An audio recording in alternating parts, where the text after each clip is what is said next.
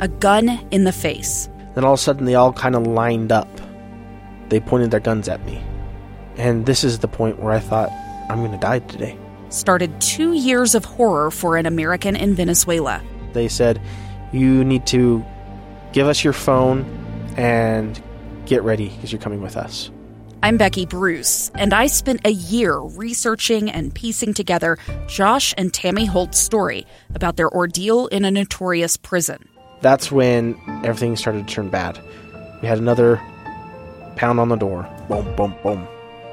And there was the police once again. You can binge all of the episodes of Hope and Darkness on KSLPodcasts.com or wherever you get your podcasts.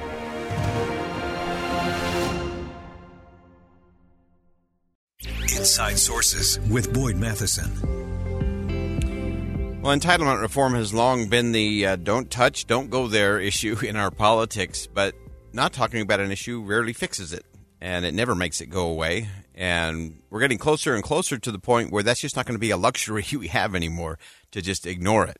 Uh, things are going to continue to mount in terms of pressure on the systems. And so we wanted to dig into one, why it's so hard to get to entitlement reform, what that could, what that should look like. And really pleased to have joining us on the program James Capretta, resident fellow, and holds the Milton Friedman Chair at the American Enterprise Institute. James, thanks for joining us today. Thank you very much. I'm glad to be with you. Uh, well, let's dig right in, and uh, let's start with the the baseline of baselines. Why is it so so incredibly hard for us to actually work on reform to entitlement? Well, the big reason, obviously, is that there's a very large constituency out there of people who are currently receiving benefits from these programs. And any discussion about changing them immediately raises concerns that they're going to lose what they have. Or if they're not on the program already, maybe they're about to get on within the next five or 10 years. And so they say, look, I've worked my whole life and now you're going to change the rules on me just as I'm about to, you know, retire and start drawing on these benefits. And so there's a it's a big political pushback anytime the political process starts to raise, hey, we need to look at this again because it's it's in a in a bad financial place.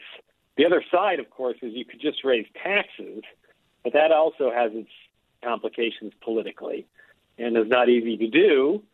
And so, for those who say, well, forget about changing the benefits, let's just raise taxes, that road is available theoretically, but it also is very difficult. Yeah, and uh, so let's dive into that. Uh, one, I, I, think it's uh, it's always easy whenever anyone starts talking about it to immediately go to the very partisan. You know, we can't push grandma off the cliff, and you've worked your life for this, and uh, I don't know that there's ever been any serious uh, serious policy raised in terms of okay, we're going to change it for existing uh, beneficiaries. I think everyone agrees we got to keep those promises. Those people have done it, and there's probably got to be some kind of ramp up window of, uh, as you suggested, somewhere between five and ten years. Uh, but I want to go down this uh, idea where some people say, hey, let's just let's just raise taxes, and you've done some noodling on this great piece featured in the Dispatch.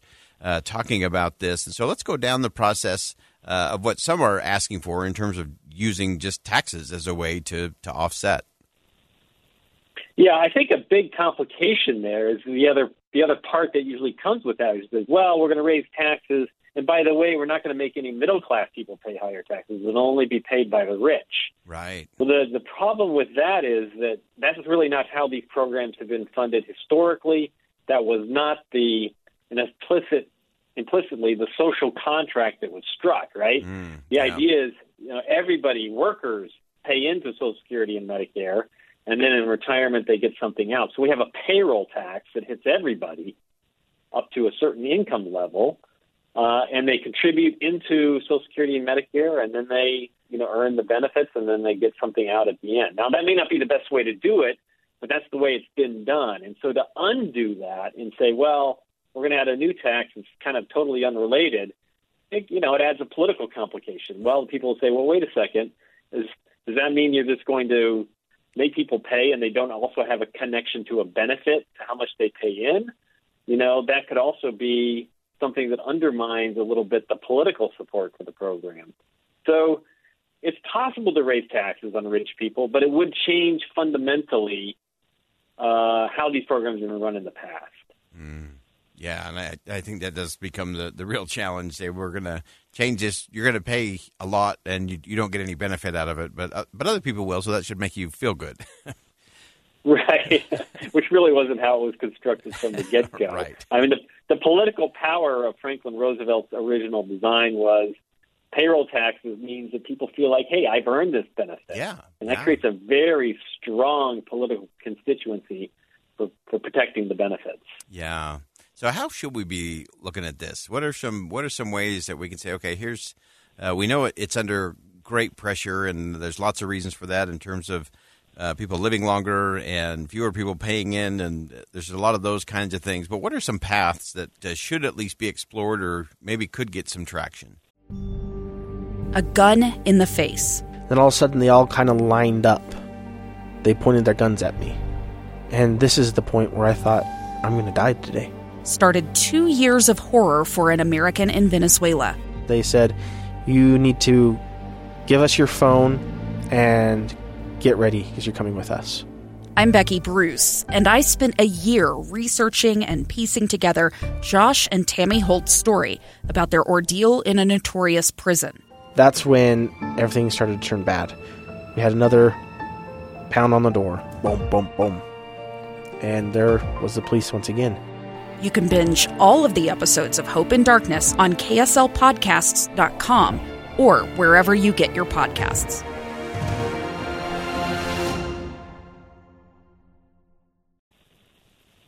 Well, I think part of it is to down to not get so worked up about how uh, in, you know solutions in this direction or that direction Yeah. are, are just out of bounds and we can't touch them. Uh, there's actually a lot of adjustments that can be made within Social Security in particular that would uh, allow the benefit to be more targeted, to uh, improve benefits, frankly, for the lowest earners in the country, um, and then also to allow people to uh, maybe earn some more on how much they contribute by having some uh, in, individualization of it so that it becomes more of an invested in account. Uh, those are ideas that were pushed pushed by President Bush, you know, 15 years ago, and they're still viable, and they're ideas that actually could work again if they were brought back. You could couple that with increasing the contribution rate somewhat Mm-hmm. um, to make sure that it was financed, you know, fairly across generations. So that's for Social Security. On Medicare, it's a big, complicated program. The big thing is that we need to make health care much less expensive in this country, Right. and that includes within Medicare. And so you got to change how the system is run so that it becomes more efficient and, and the costs come down generally. And that requires taking on lots of constituencies. You got to you got to build in some more discipline into how the processes are, are established for delivering care to patients. And that's not easy to do, but it's absolutely critical. Yeah, so important. And uh, you also had a great example in your piece, just talking through some of that political challenge, how even uh, when the Democrats were in control of the House, the Senate, and the White House, uh, that even they struggled to kind of figure out a system that they could get all of those constituencies that you just pointed out to actually buy in and get something passed. Right. I re- you remember when they were working on Build Back Better originally, President Biden had a very large tax increase attached to that plan. It was going to be, I don't know, $1.6 trillion over a decade or so in various tax increases, many of them targeted for sure on high income people. Uh, but once it got, and Democrats controlled the Senate and the House. Uh, but once it got to the Congress, there was lots of pushback on that, and it got downsized very substantially, especially in the Senate. And what ultimately passed in the what relabeled the Inflation Reduction Act was about a 450 billion or so tax increase, um, and so it was a very different different proposal.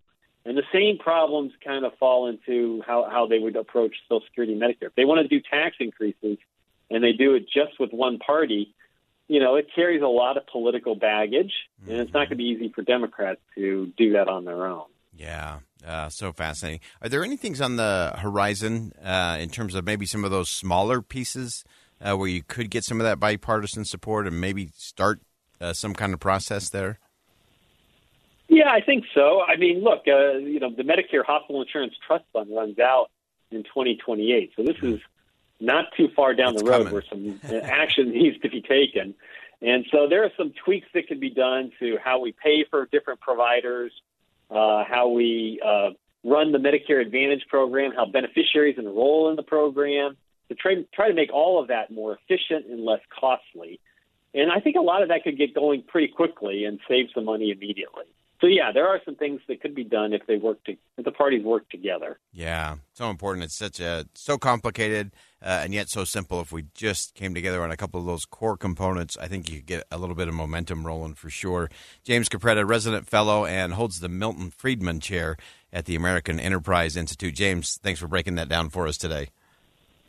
Thank you. I'm glad to be glad, glad to come on the program. Thanks a lot. All right, again, that's James Capretta from AEI, and uh, it's always you know the third rail. It's always dealing with these entitlement programs, and as James pointed out, uh, we're going to deal with them one way or another, and they're either going to collapse under the weight of it all, uh, or uh, it's going to come with such incredible cuts that are actually going to hurt the poor and the most vulnerable among us the most. Uh, and I don't think anybody wants that. Uh, and if we don't do anything, that's where we're headed. Because those things will happen. And so I love the way James kind of broke that down in terms of look, here's what happens if you raise taxes. Here's what happens if you scale this. Here's what happens if you get more efficient in delivering that. Uh, those are all things that have to be on the table. And there has to be political space for everyone to get to the table and not worry that they're going to immediately have a primary challenger in their next election. Uh, we got to have space. Got to have space at the table so we can have a conversation that will deliver the right results for the American people. All right, we'll step aside for bottom of the hour news. Much more to come on Inside Sources. Stick around. We'll be right back.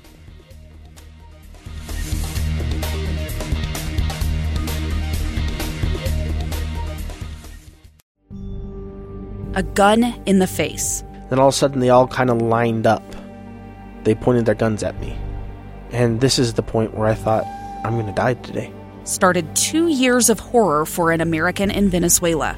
They said, You need to give us your phone and get ready because you're coming with us. I'm Becky Bruce, and I spent a year researching and piecing together Josh and Tammy Holt's story about their ordeal in a notorious prison. That's when everything started to turn bad. We had another pound on the door. Boom, boom, boom. And there was the police once again. You can binge all of the episodes of Hope and Darkness on KSLPodcasts.com or wherever you get your podcasts.